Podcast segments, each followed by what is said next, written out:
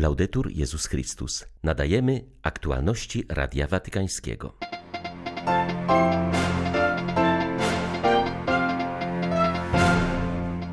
Maryja jako dobra matka towarzyszy nam podczas pandemii i chroni płaszczem macierzyńskiej troski, powierzając swojemu synowi, powiedział papież podczas audiencji ogólnej. Skauci z Umbrii oraz dzieci i młodzież z rzymskiej parafii męczenników ugandyjskich przygotują rozważania Drogi Krzyżowej, która odbędzie się w Wielki Piątek na placu Świętego Piotra. Nuncjusz apostolski w Syrii apeluje o długoterminową pomoc dla tego kraju. Inaczej nie podniesie się z kryzysu spowodowanego wojną, nędzą materialną i pandemią. 24 marca witają Państwa Krzysztof Brąk i ksiądz Krzysztof Ołdakowski. Zapraszamy na serwis informacyjny. Pod Twoją obronę uciekamy się, święta Boża Rodzicielko. Te słowa łacińskie antyfony wskazujące, że Maryja okrywa nas płaszczem swojej opieki, przypomniał papież podczas dzisiejszej audiencji ogólnej. Ojciec Święty zauważył, że ona jest pierwszą uczennicą Pana, jest bardziej uczennicą niż matką. Przez całe życie uważała się za pokorną służebnicę pańską, pozostaje zwykle w cieniu Jezusa. Powraca jednak w kluczowych momentach, jak na przykład na Golgocie u stóp krzyża. To wtedy Jezus rozszerzył macierzyństwo Maryi na cały Kościół, kiedy powierzył jej umiłowanego ucznia tuż przed swoją śmiercią. Od tej chwili wszyscy znajdujemy się pod jej płaszczem, jak to widzimy na niektórych średniowiecznych freskach czy obrazach. I tak zaczęliśmy się do niej modlić, używając pewnych wyrażeń odnoszących się do niej, które znajdujemy w Ewangelii, pełna łaski, błogosławiona między niewiastami. W modlitwie Zdrowaś Mario wkrótce zostanie dodany tytuł Teotokos, Matka Boga, usankcjonowany przez Sobór Efeski.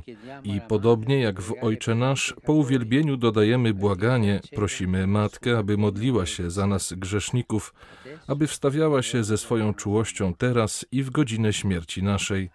Teraz w konkretnych sytuacjach życiowych i w chwili ostatecznej, aby nam towarzyszyła jako matka, jako pierwsza uczennica w przejściu do życia wiecznego. Franciszek zaznaczył, że Maryja była i jest obecna w dniach pandemii, blisko ludzi, którzy niestety zakończyli swoją ziemską wędrówkę w stanie odizolowania, bez pociechy bliskości ze strony kochających ich osób. Maryja jest w tych sytuacjach zawsze obecna wraz ze swoją matczyną czułością.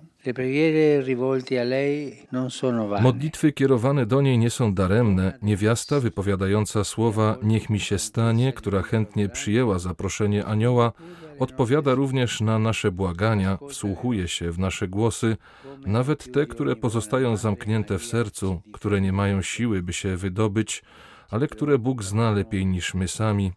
Słucha jako matka. Maryja, jak każda dobra matka, broni nas w niebezpieczeństwach. Troszczy się o nas nawet wówczas, gdy pochłonięci własnymi sprawami, tracimy kierunek pielgrzymowania i narażamy na szwank nie tylko nasze zdrowie, ale i zbawienie. Maryja jest w tych sytuacjach, modli się za nas, modli się za tych, którzy się nie modlą, modli się z nami. Dlaczego? Ponieważ ona jest naszą matką. Perché lei è la nostra madre. Na zakończenie audiencji papież zwrócił uwagę, że jutro obchodzona jest uroczystość zwiastowania pańskiego, podczas której wspominamy Maryję przyjmującą poprzez swoje tak zbawczy plan Boga. Franciszek życzył wszystkim, aby byli dyspozycyjni i posłuszni wobec woli Bożej oraz kochali i modlili się do Maryi, aby ich oświecała i umacniała w życiu. Ojciec Święty zachęcił do bycia gorliwymi i hojnymi w życiu chrześcijańskim, szczególnie poprzez świadectwo miłości w stosunku do ostatnich. Do Polaków papież powiedział: Serdecznie pozdrawiam wszystkich Polaków. E Drodzy bracia i siostry, dzisiaj w Polsce przypada Narodowy Dzień Życia, ustanowiony przez parlament w 2004 roku. Jutro w uroczystość zwiastowania Kościół w Polsce będzie obchodził Dzień Świętości Życia. Za wstawiennictwem Maryi, Matki Bożej, módlcie się, aby na całym świecie, w sumieniach, w rodzinach, w kościele i w społeczeństwie odnawiała się wrażliwość na wartość życia ludzkiego na każdym etapie i w każdej kondycji. Z serca Wam błogosławię.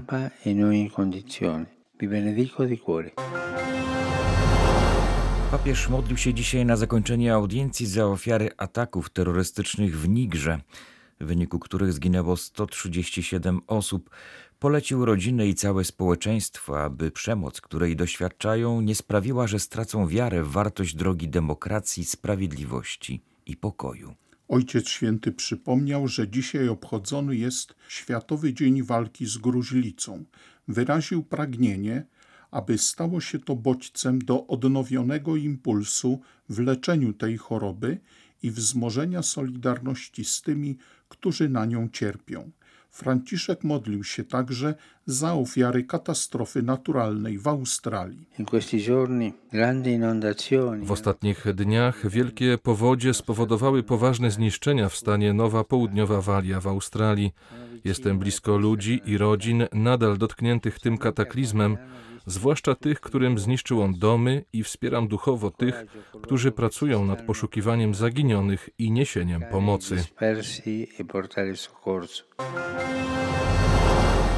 Jako przyjaciel Bangladeszu zachęcam wszystkich, a w szczególności młode pokolenia, do nowego zaangażowania w pracę dla pokoju i pomyślności waszego zacnego narodu powiedział Franciszek w wideo przesłaniu z okazji 50-lecia niepodległości Bangladeszu i stulecia urodzin jego pierwszego prezydenta. Franciszek zauważył, że choć Bangladesz jest państwem młodym, to jednak zawsze miał on specjalne miejsce w sercu papieży, którzy od początku okazywali mu solidarność i wsparcie. Il Bangladesh Bengala d'oro Bangladesz to kraj o rzadkim pięknie natury, a zarazem nowoczesny naród starający się utrzymać jedność języka i kultury z poszanowaniem dla różnorodnych tradycji społeczności, które go zamieszkują.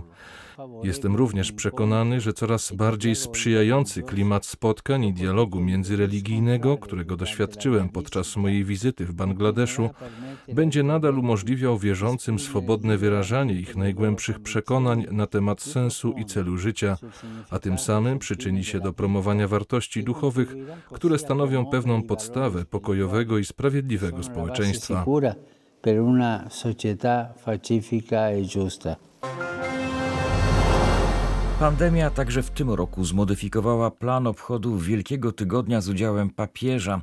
Wielkopiątkowa Droga Krzyżowa odbędzie się ponownie na placu Świętego Piotra, a nie tradycyjnie w Koloseum.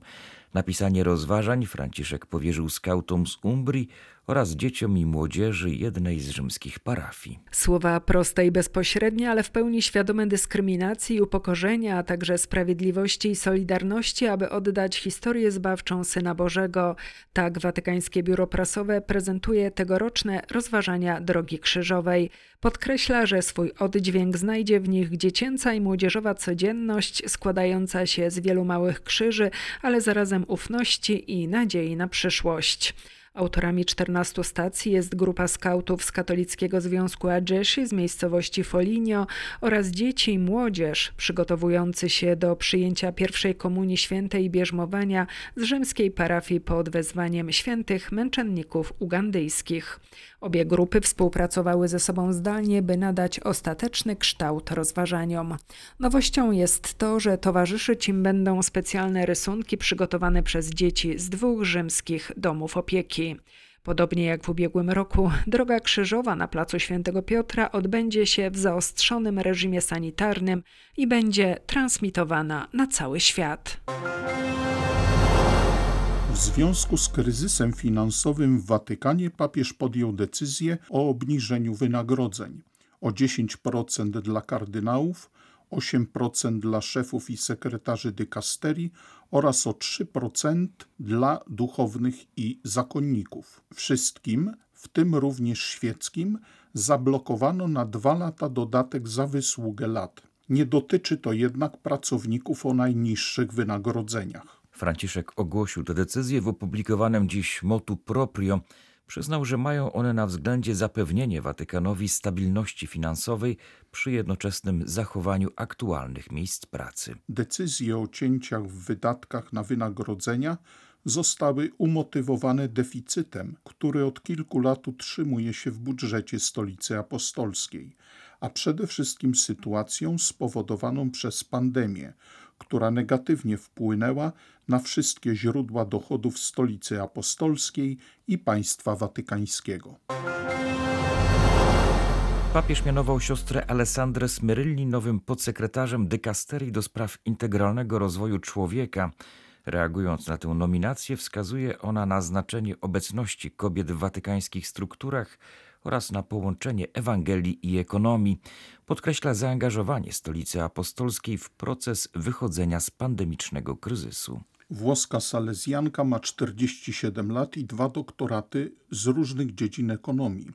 Wykłada ekonomię polityczną na papieskim Wydziale Nauk Pedagogicznych Auxilium w Rzymie.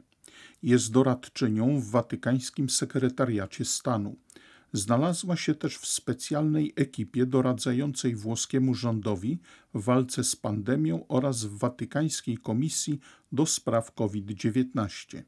Jest kolejną kobietą mianowaną na ważne stanowisko w Watykanie przez papieża Franciszka.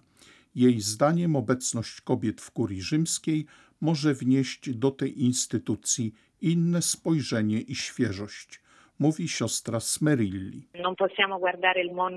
Nie możemy patrzeć na świat tylko jednym okiem. Takie patrzenie nie daje poprawnego obrazu. Uważam, że obecność kobiet w Watykanie oznacza przede wszystkim bardziej pluralistyczne spojrzenie na rzeczywistość. Jestem pod wrażeniem debaty, którą odbyliśmy na Synodzie Młodych i tego, co znajduje się w dokumencie końcowym Synodu, w którym uczestniczyłam i który mnie ubogacił. Powracamy tam do tekstu Księgi Rodzaju. Bóg stworzył człowieka na swój obraz, mężczyzną i niewiastą stworzył ich, a to oznacza, że mężczyzna i kobieta są obrazem Boga, Boga, który jest komunią. To powołanie do przymierza i wzajemności powinno być realizowane nie tylko w sferze rodziny, ale we wszystkich innych sferach życia, także w miejscu pracy. Wierzę, że również w kurii rzymskiej istnieje potrzeba przeżywania tej wzajemności, aby lepiej wyrazić bogactwo naszego Boga, który jest komunią.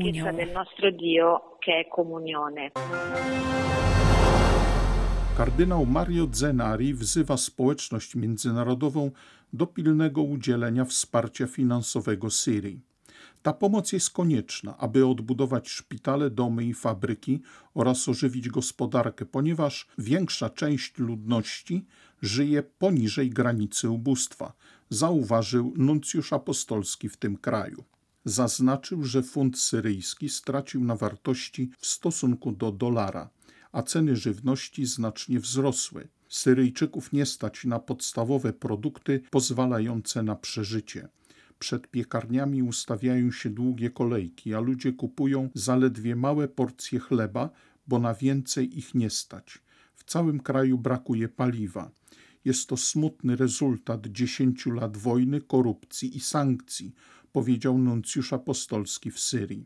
Sytuację do tego stopnia pogarsza kryzys libański i pandemia COVID-19, że Syryjczycy określają te trudne czasy jako wojnę ekonomiczną gorszą niż ta z poprzednich lat. Purpurat zaapelował do wspólnoty międzynarodowej o rozważenie pomocy długoterminowej, ponieważ według ekspertów Syria, aby się odrodzić, potrzebuje setek miliardów dolarów. Były to aktualności Radia Watykańskiego. Laudetur Jezus Chrystus.